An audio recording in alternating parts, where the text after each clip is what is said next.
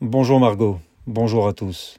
Le 5 juin 1967, à 7h45, Israël lance l'opération Focus, en hébreu Mivtza Moked. L'armée de l'air israélienne a frappé massivement et détruit la majorité de l'armée de l'air égyptienne au sol.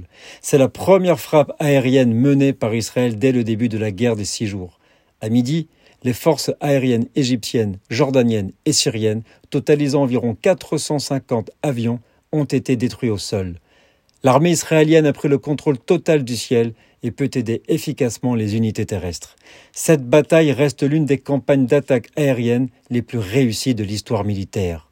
Le président égyptien Gamal Abdel Nasser avait déployé des troupes dans le Sinaï, expulsé les forces de l'ONU et bloqué l'accès maritime d'Israël depuis la mer Rouge. Après avoir affaibli la puissance aérienne égyptienne, les forces israéliennes ont rapidement avancé dans le Sinaï. L'infanterie israélienne a attaqué la position égyptienne de Nitzana et a réussi à en prendre le contrôle après de violents combats. Les militaires ont engagé également les Égyptiens dans la région de Bir Jifgafa. Tsahal a réussi à encercler la troisième armée égyptienne dans le Sinaï. Cela a été un développement majeur, obligeant les Égyptiens à accepter un cessez-le-feu et à négocier la fin des hostilités. La rapide avancée israélienne dans le Sinaï a été l'un des éléments clés de la victoire d'Israël dans la guerre des six jours.